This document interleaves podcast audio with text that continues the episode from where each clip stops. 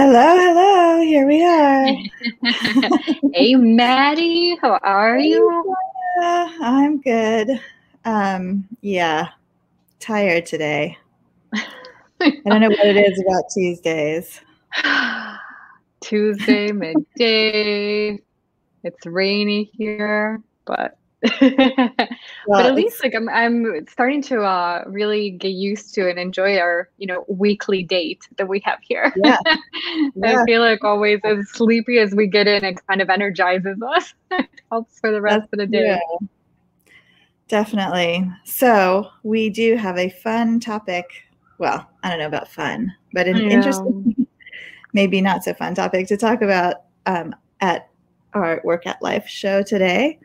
Um, I think I'll go ahead and introduce myself and then we can dig right into it. So, I'm Maddie Grant. I am a culture designer um, and culture consultant. Um, and I'm here with Sonia. You want to um, introduce yourself, Sonia? Yeah. Hello, everyone. I'm Sonia Lucina. I'm an organ- organizational psychologist and I'm the president of workforce at QuestionPro. Um, and super happy to be here with Maddie today to talk about what she said. I don't know if it's a fun issue, um, but certainly one that causes a lot of debate. Um, and we were trying to figure out how do we in the world fit it in in 20 minutes. Um, so we'll see how many insights and opinions and thoughts we can share in, in well, that amount of time.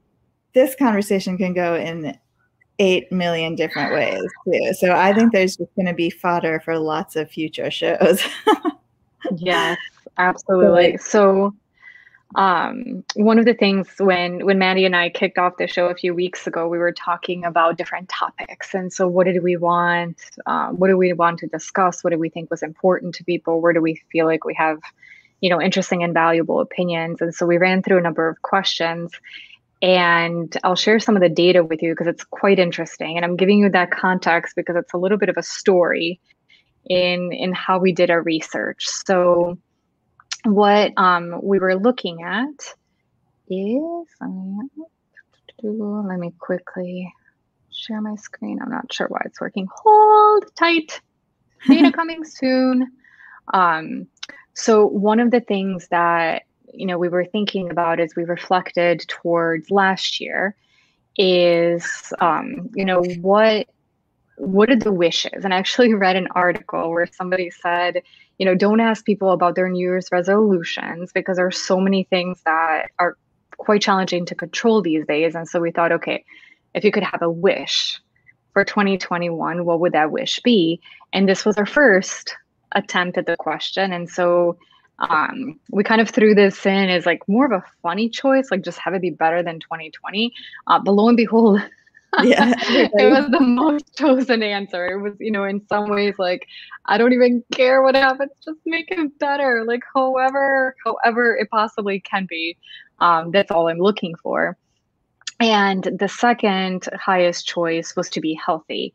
And so we thought okay well you know that's usually important to people but given the nature of what's going on in the economy and the pandemic, it makes sense for people to say that. And so we thought, okay, let's ask this question in a little bit different way because maybe we can get some different results. And, you know, so understanding that it was just a really tough year for most people and we just want to be better, let's state that out and let's, you know, make an assumption that most people really want to, you know, get through the pandemic, okay, keep their health, keep their family's health. We reworded the question a little bit and we took out those choices and the remaining choices um, getting a pay increase just won by a landslide compared to these other options. And we still had something else as a catch-all and maybe these are still the people who are just like i don't even care just make it better than than 2020 um, but this is something that really jumped out at us and i actually had a little bit of flashbacks. Earlier in my career, I used to do research with um, job candidates. And one of the survey questions we would ask always is, What made you want to apply for a job? And no matter what industry, no matter what location, no matter what generation, pay was consistently the most important factor that people said they were looking for in a job. And I just thought, wow, you know, that was a few years ago that I was doing that research. And now here we're in the pandemic in 2021 and it still continues to be um, such a critical factor. And so that's part of the reason why Maddie and I said, okay, let's spend a little bit of time in our show because it, it carries such importance um, that it's definitely worth talking about. And then I'll show you one more data point and then we'll jump more into the discussion. So we thought, okay, if 43% of our respondents said they could say, you know, make one wish for 2021, and it was more than getting time off or better benefits or more flexibility, it was really about the pay. Well, how many people were satisfied um, with their pay?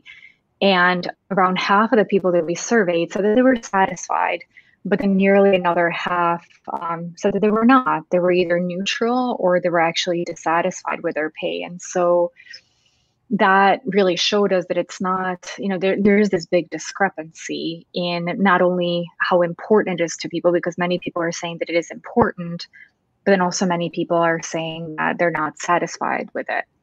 And so, what does that mean? So, I will jump out of the data and open up a little bit, turn the mic to Maddie for a couple of minutes for her opinions um, on what do we actually see out of this and what do we believe this means.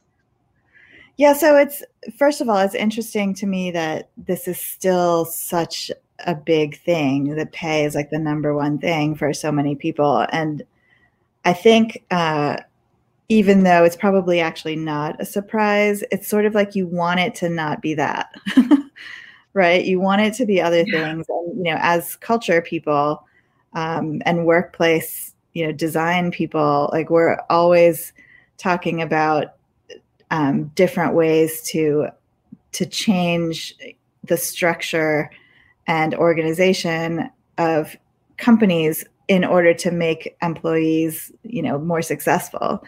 Um, and that's literally everything other than pay right? Because pay is the one thing we really can't control as an outside consultant. You know pay is set by the market. It's set by like a whole bunch of internal factors. It's probably set by revenue goals.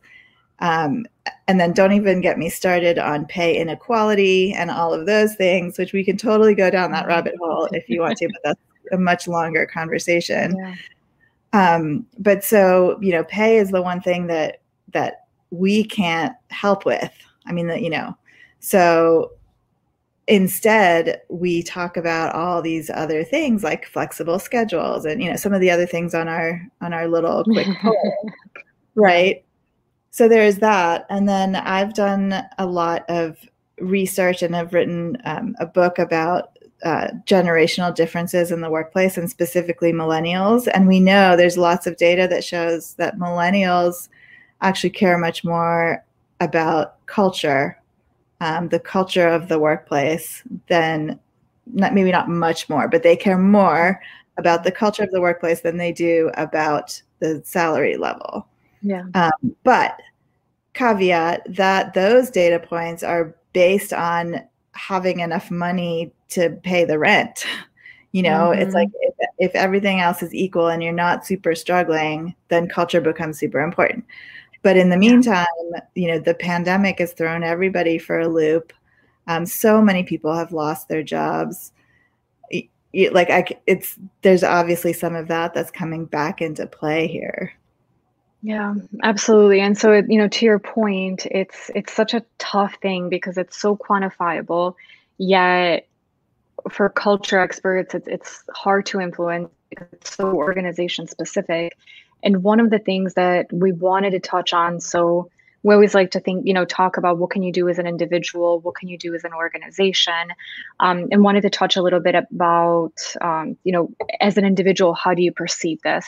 Uh, for those, I see a few more people joined us. Welcome. Um, we are, Maddie and I are here today talking about pay um, and what that means to an individual. What can organizations do in um, in communicating pay changes, etc. So, for those of you who just joined us recently, welcome to the conversation.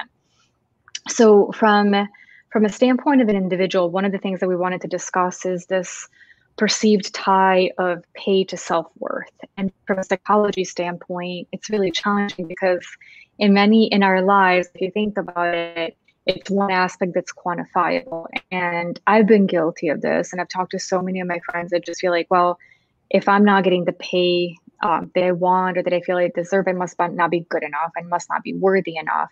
And there's so many different factors around how important a position is for a particular industry or for a particular organization. Um, what are the different pay differences, or how does an organization make a decision on that? In our private lives, if you think about it, so we all earn a certain amount of money and it's quantifiable. But if you think about it, how good of a parent are you? How good of a partner are you? How good of a child are you? You don't get a score for that. You don't have a quantifiable measure that every month or every year you're saying, ah, I'm really good because I get this number.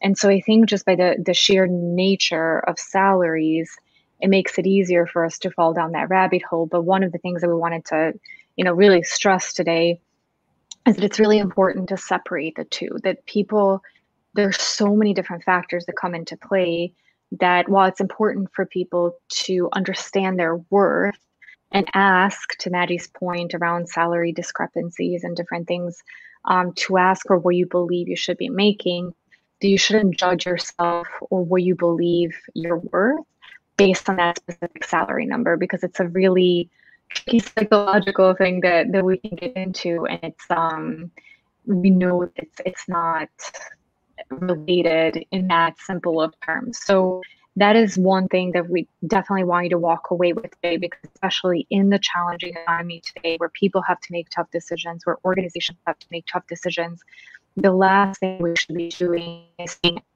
a pay raise now so that means i'm not good enough um, we have enough mental health challenges in different societies at the workplace. This is one thing that i think as individuals we can control how we handle and we would recommend that it's something that you really pay attention to that you don't tie your feeling of self-worth to your specific salary now that being yeah. said um, well, again that yeah yeah i was just going to say i think there's another piece to that which is about knowing how to ask for more money yeah you know so if whether you tie it to your self-worth or not, you need strategies, right? To to figure out, you know, how to ask for a mm-hmm. raise if you think you're you're owed one or worth one. Yeah. Um, and we actually will share this in the resources afterwards, but we found a good article um, that talks about some of these strategies for asking for a raise, specifically in a down economy. So um, it talks about how you may have more responsibility because other people have been laid off in your company. Um, and so, you know, if you've taken on more work, which many, many people have, you know, that's a, a moment when you can talk about that and ask for a raise. Um, if you're supervising more people for the same reason, because, you know, staff has been cut, um, or if you're leading a project um, instead of just being part of the project team you know these are all uh, reasons to ask for more that are that are concrete you know so what you want to be doing and this is good advice for everybody at all times is just document the things that you're doing for your your company for your workplace um, that you can then and you know just document over time so that when it comes to it um, you already have a list of things that you've contributed um, that can help you make a case. But i know as as women in particular it's really hard to to ask for more. You know you're already probably thinking you know am i good enough compared to other people? Or you know do i deserve it more than someone else who has you know issues at home where they could really use the extra money? Like we we bring in all these yeah. all these other factors. So you know having this list of things that you've been able to do over the last few months or year five years whatever um, can be really really helpful yeah absolutely. And one thing i'll mention really quickly because i think maybe sometimes it happens earlier in our, our careers but i think again given the economy and the things that are happening it could happen more today is every once in a while I, I talk to somebody about a salary negotiation and um, it's an area that i studied. So friends family coworkers if i can help them I, I do with advice and i always you know i often hear people say oh but you know eh, something happened in my personal life or i need more money or i needed a loan for something.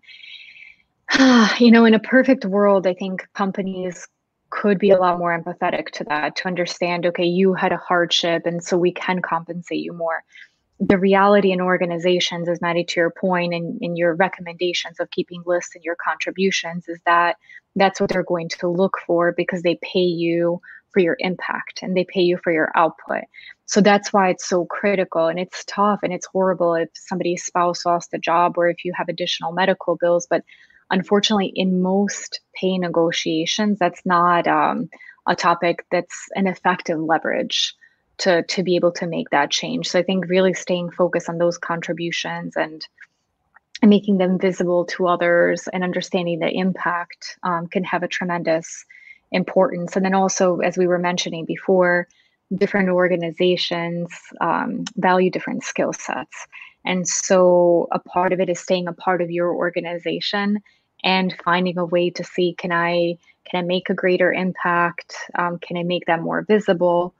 Or if it's just the type of role or skill set that for that particular company doesn't make as much of an impact in a business, a lot of times it's you know you may just have to look elsewhere to to have that align a little better. So those are just a few things that that come to mind for for an individual. But then I know Maddie, you and I talked a little bit about organizations too, and we talked about cultures and that it's you know it's one of the same, but it's a little separate. But as um as an expert in culture, what would you recommend to organizations? Like this is such a a hot topic and it's based on the data and the decades of research that I've done, I don't think it's going to go away anytime soon. So, as, no, as an organization, as a leader, what would you recommend to people to make this maybe an easier conversation? Well, I do see really um, future forward organizations being much more transparent about the um, the financials of the company and um, and giving their staff financial literacy. So if everybody knows that here's here's our projected revenue, here's mm-hmm. you know how we're going to spend money to get to that revenue. Um, if everybody has a good understanding of that and knows how their own work fits into that, you know, then you can also just be much more specific about how you're contributing or or or somebody's not contributing if maybe you're a manager and you know you need to help somebody do better. Um, yeah. But that whole transparency issue is really huge. Um, and then, and I know it's still kind of an outlier thing, but but companies are doing it, and they, you know, it might have been a hard hurdle to to go through initially because you know sharing salaries oh my god you can't you can't talk about that right but but in overall in the end it's just a much better way to manage it and then the other piece I've seen is um, decoupling performance um, with compensation. So, because there's so many factors that go into compensation, and the whole organization is involved in that, because all staff, you know, creates expenses, right, and all of that. Um, and there's so many different factors that go into those calculations, like market share and you know all these other things. Um, where the cities that everybody lives in, you know, there's a million different data points there. Um, but once, if it's tied to performance specifically, then that means that individual people are competing against each other to get their bonuses every year, yeah. or their two percent raise, or whatever it is as opposed to it basically disincentivizes people from working collaboratively and working in a team because and it's super subtle. This is the problem. It's not obvious that this is happening. It's not like a leaderboard where salespeople are you know actively competing with each other in a good way maybe you know to get the most sales. This is a very like in the background kind of nasty kind of thing. Um, and or managers having to decide you know who gets 2% versus 3% you know who gets rated 4.5 versus 3.9 um, based on the pot of money that they might have to share around um, yeah. so i don't know there's this is a much bigger conversation but that is a way if you if you if you reward collaboration and teamwork, basically, as opposed to the individual, um, it becomes just a much different way of doing um, salary increases. Yeah, absolutely. I, I, totally agree with that. One of the things that we talked about that um, still uh, out of all the theories in psychology that I learned, this one has stayed in my like burned into my brain, and it's called procedural justice.